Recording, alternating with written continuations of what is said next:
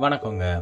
இன்னைக்கு நம்ம ஃபெலிக்ஸ் மான்ஸோட வாழ்க்கை வரலாறு தான் பார்க்க போகிறோம் ஃபெலிக்ஸ் மான்ஸ் ஒரு சிறந்த கல்வியாளர் அது மட்டும் இல்லாமல் இவர் ஒரு சிறந்த சீர்திருத்தவாதியும் கூட. இவர் கற்றுத்தந்த மொழிகள் என்னென்னு பார்த்தோம்னா ஹீப்ரூ கிரீக் அண்ட் லாட்டின். தன்னைத்தானே அல்ரிச் ஸ்விங்லியோட ஃபாலோவராக அனௌன்ஸ் பண்ணிக்கிறாரு. அனௌன்ஸ் பண்ணிக்கிட்ட இவர் சொசைட்டியில் நடக்கிற எல்லா தவறுகளையும் எதிர்த்து கேள்வி கேட்குறாரு. கேள்வி மட்டும் கேட்காம அதை திருத்தவும் செஞ்சிருக்கிறாரு.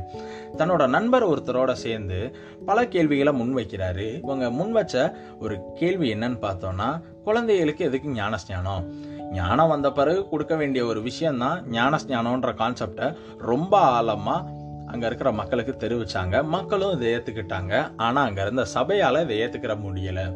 அதனால பல முறை அவர் தாக்கப்பட்டிருக்கிறாரு தண்டிக்கப்பட்டிருக்கிறாரு சிறையில் கூட அடைக்கப்பட்டிருக்கிறாரு.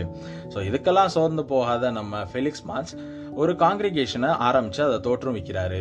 அந்த காங்கிரிகேஷனோட பேர் என்னன்னு பார்த்தீங்கன்னா ஸ்விஸ் பிரதரன் மிஷன் இதை பொறுத்து கொள்ள முடியாத சபை இவரை கலகக்காரர்னு முத்திர குத்தி இதே நாள் ஜனவரி அஞ்சாம் தேதி ஆயிரத்தி ஐநூத்தி இருபத்தி ஏழாவது ஆண்டு ஒரு படகுல ஏற்றி தன்னோட ரெண்டு கைகளையும் கட்டி பனிக்கட்டிகள் நிறைந்த ஒரு பகுதியில் கொண்டு போய் அந்த படகை அப்படியே மூழ்கடிக்கிறாங்க.